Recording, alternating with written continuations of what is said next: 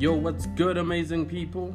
Welcome to the fourth episode of Le Ashma Media Podcast. It's your main man, your anchor, the music mogul, and your host, Ashma Lapara, with another fruitful episode of the evolution of the South African music industry. I am very humbled by the love we have been receiving from our listeners. Words cannot express how much I do appreciate the love and support. I mean, I'm receiving love even from abroad. Do stay with us. Don't you go nowhere, because you are now tuned in to Le Ashma Media Podcast.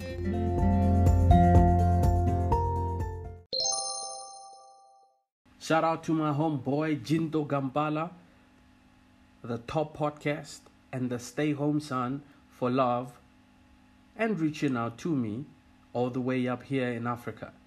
Jinto Gambala, I see you, brother.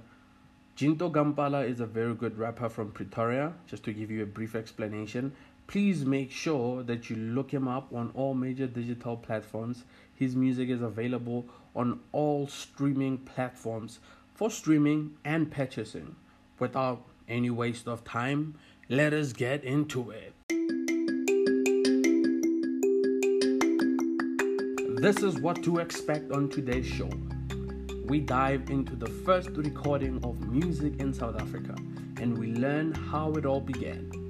We then proceed to the BizBox to continue where we left off from the previous episode. I don't plan to make this a long episode, so without any further ado, ladies and gentlemen, let's get to it. Like I said on the previous episode, we will be dedicating this episode to the subject of copyright.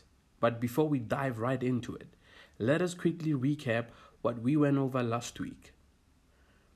We spoke about practitioners playing what was called marabi on pianos with accompaniment from pebble-filled cans, often in shebeens. Shebeens were establishments that illegally served alcohol to black people. By the 1930s, however, marabi had incorporated new instruments such as guitars, concertinas, and bongos.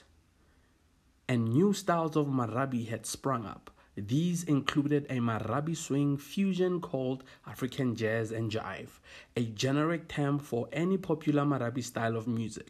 Now, before the war in the 1930s, when Eric Gallo's Brunswick Gramophone House sent several South African musicians to London to record for Singer Records, Gallo went on to produce music in South Africa beginning in 1933.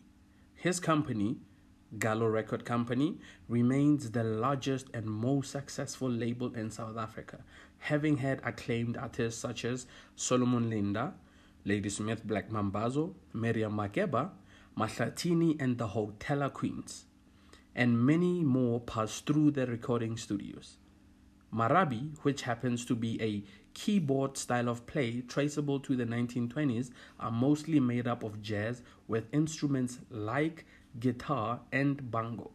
Now, to those who have never heard of the Gallo Record Company, it is the largest and oldest independent record label in South Africa.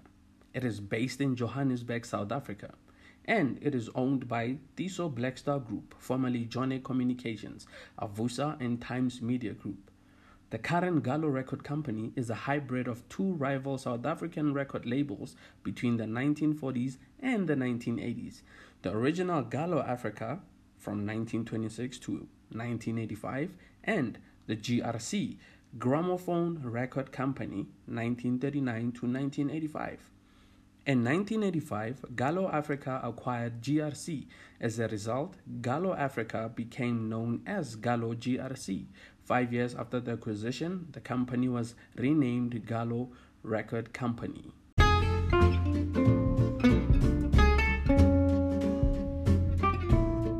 Eric Gallo set up a one-man business, the Brunswick Gramophone House, in 1926. The record shop was originally devised to distribute records from the US-based Brunswick Records into South Africa.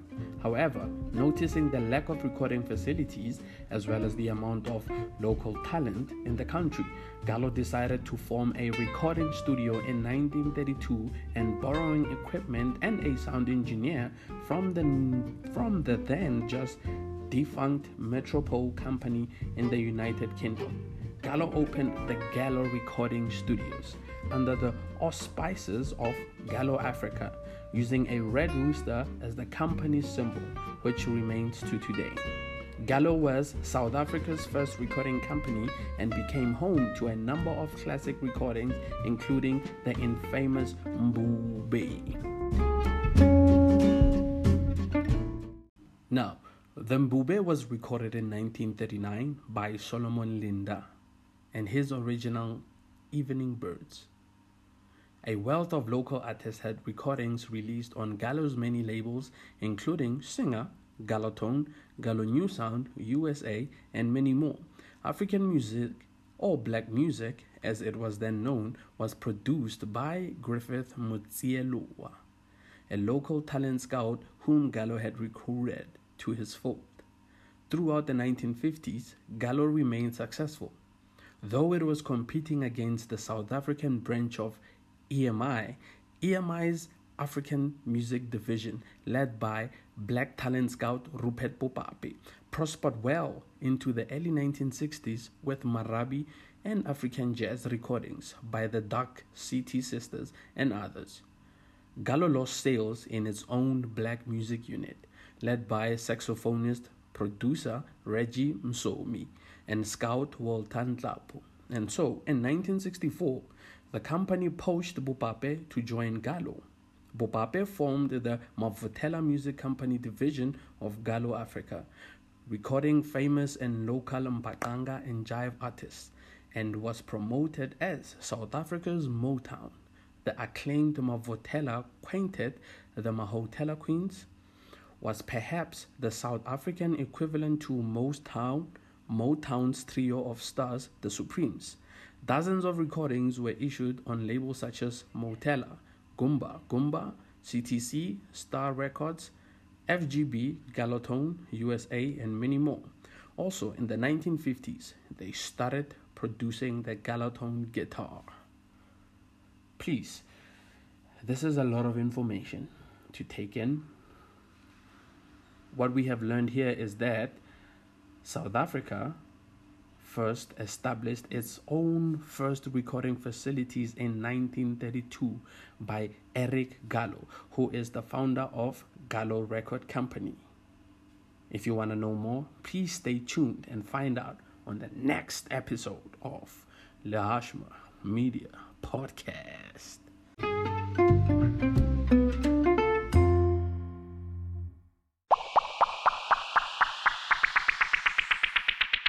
On the BizBox today, we will go over the subject of copyright. I'm sure you're asking yourself, if you don't know this by now, what are copyright? Right? Well, copyright is a type of intellectual property that gives its owner the exclusive right to make copies of a creative work, usually for a limited time. The creative work may be in a literary, artistic, educational, or musical form. Copyright is intended to protect the original expression of an idea in the form of a creative work, but not the idea itself. A copyright is subject to limitations based on public interest considerations, such as the fair use doctrine in the United States. Some jurisdictions require fixing copyrighted works in a tangible form. It is often shared among multiple authors, each of whom holds a set of rights to use or license the work, and who are commonly referred to as rights holders. These rights frequently include reproduction, control over derivative works, distribution, public performance, and moral rights, such as attribution. Copyrights can be granted by public law and are in that case considered territorial rights. This means that copyrights granted by the law of a certain state do not extend beyond the territory of that specific jurisdiction. Copyrights of these types vary by country. Many countries, and sometimes a large group of countries, have made agreements with other countries on procedures applicable when works cross national borders or national rights are inconsistent. Typically, the public law duration of a copyright expires 50 to 100 years after the creator dies. Depending on the jurisdiction, some countries require certain copyright formalities to establishing copyright. Others recognize copyright in any completed work without a formal registration. In general, many believe that the long copyright duration guarantees the better production protection of works. However, several scholars argue that the longer duration does not improve the author's earnings while impeding cultural creativity and diversity. On the contrast, a shortened copyright duration can increase the earnings of authors from their works and enhance cultural diversity and creativity.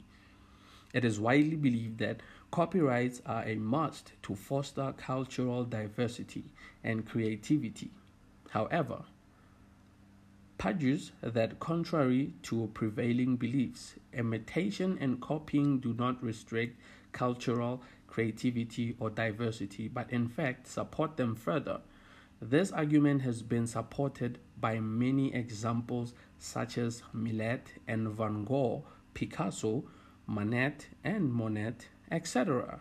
The concept of copyright, first developed in England, in recreation to the printing of the scandalous books and pamphlets.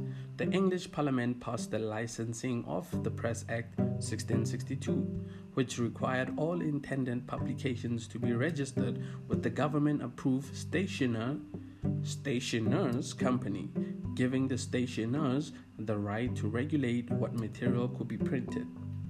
The Statute of Anne, enacted in 1710 in England and Scotland, provided the first legislation to protect copyrights, but not authors' rights. The Copyright Act of 1814 extended more rights for authors, but did not protect British from reprinting in the US. The Berne International Copyright Convention of 1886 finally provided protection for authors among the countries who signed the agreement, although the US did not join the Berne Convention until 1989. The US, the Constitution grants Congress the right to establish copyright and patent laws. Shortly after the Constitution was passed, Congress enacted the Copyright Act of 1790, modeling it after the Statute of Anne. While the national law protected authors' published works, authority was granted to the states to protect authors' published works. So, to conclude the topic of copyright, copyright laws allow products of creative human activities, such as literary and artistic production, to be preferentially exploited and thus incentivized. So, meaning that whenever you have an art form, whether it's a book or a music form or a recording, you are then required to register it. Like I said on the previous episode, you have to affiliate yourself with these copyright organizations so that they can protect your art form. So when you have affiliated yourself with these organizations, they can now then, whenever your work is being maybe reproduced somewhere without you knowing, they can then intervene and say, oh, this art form belongs to blah because of he's a member of our organization and therefore we require incentive. So that is the whole purpose of a copyright, so that your art form does not get used without you knowing about it or you being paid for your artwork. That is the simplicity of copyright. Thank you very much for tuning in to Le Ashma Media Podcast. We really do appreciate your time. Please make sure that you do follow us on all social media platforms. You can just simply find us, Le Ashma Media, and subscribe, follow. You can go to YouTube.